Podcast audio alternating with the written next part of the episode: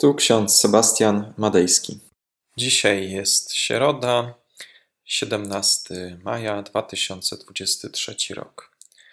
W psalmie szóstym, werset drugi. Panie, nie karć mnie w gniewie swoim i w zapalczywości swojej nie każ mnie.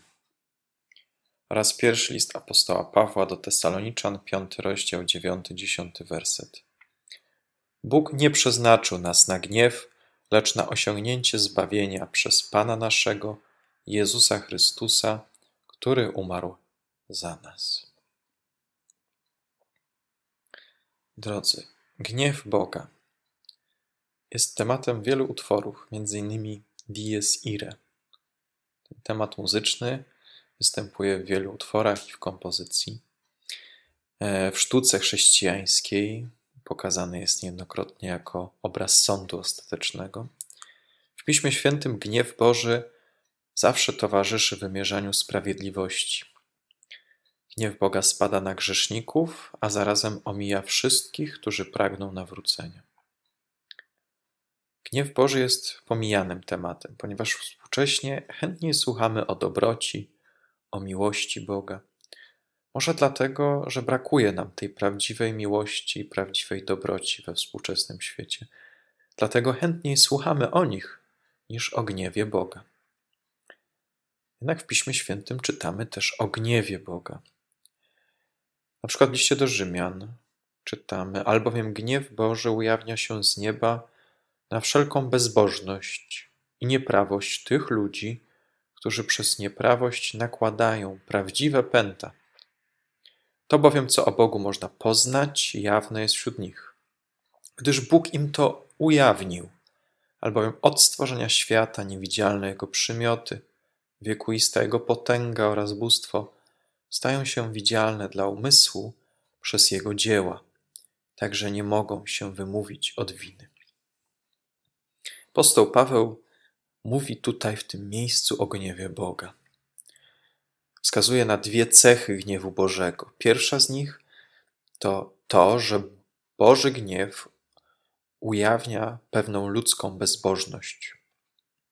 Po drugie, Boży gniew podkreśla moc Boga, który chce, aby wszyscy byli zbawieni i doszli do poznania prawdy.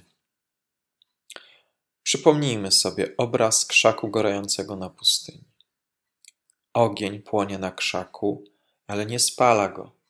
Nadal jest on zielony i odporny na ogień. To dziwne zjawisko przeraża, a zarazem powoduje ludzką ciekawość. Mojżesz zbliża się i chce zrozumieć, co to jest. Do jego uszu dociera wówczas słowo Boga.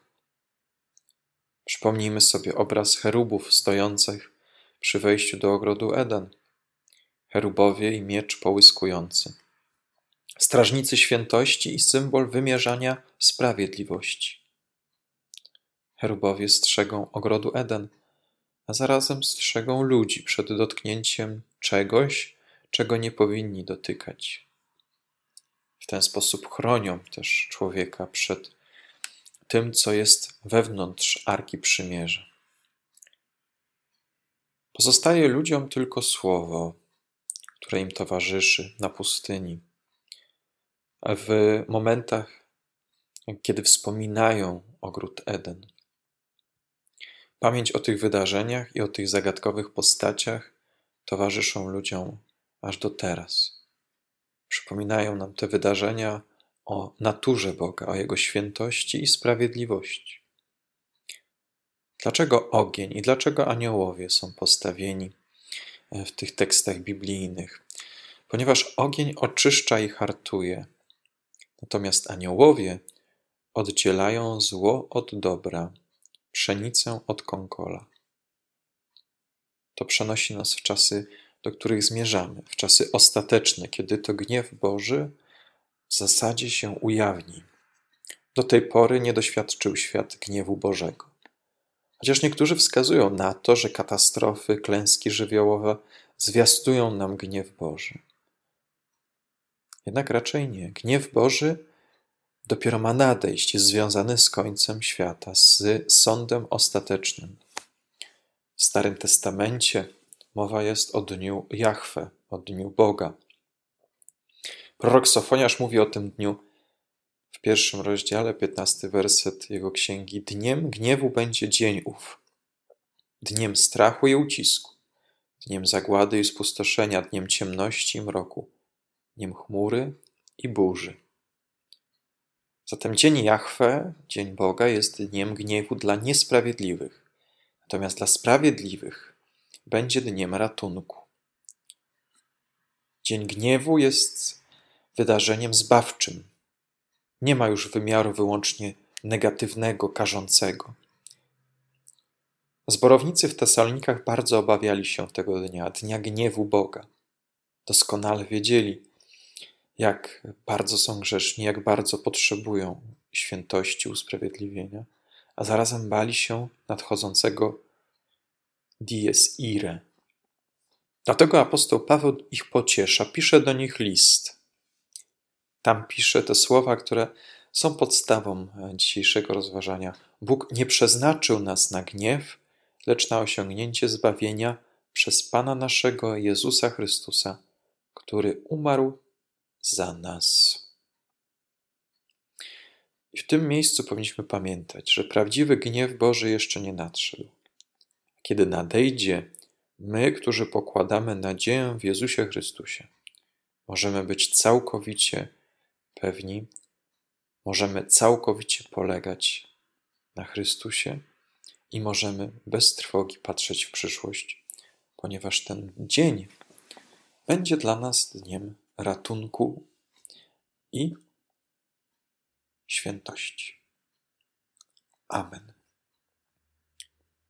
Pomódlmy się. Wszechmogący Panie, Ty odpuszczasz wszystkie nasze grzechy. Okazujesz swoje miłosierdzie, napełniasz nasze życie dobrem, nie odpłacasz według naszych grzechów, ponieważ nie chcesz wiecznie się gniewać na nas. Spraw, Panie, łaskawie, abyśmy zawsze i na każdym miejscu pamiętali, że w Jezusie Chrystusie mamy ratunek, pocieszenie. Nie przeznaczasz nas na dzień gniewu, ale na odpuszczenie grzechów i na zbawienie. Daj nam, Panie, Ducha Świętego, abyśmy zawsze o tym pamiętali. Amen. A pokój Boży, który przewyższa wszelki rozum, tak niechaj strzeże serc naszych i myśli naszych w Panu naszym, Jezusie Chrystusie, ku żywotowi wiecznemu. Amen.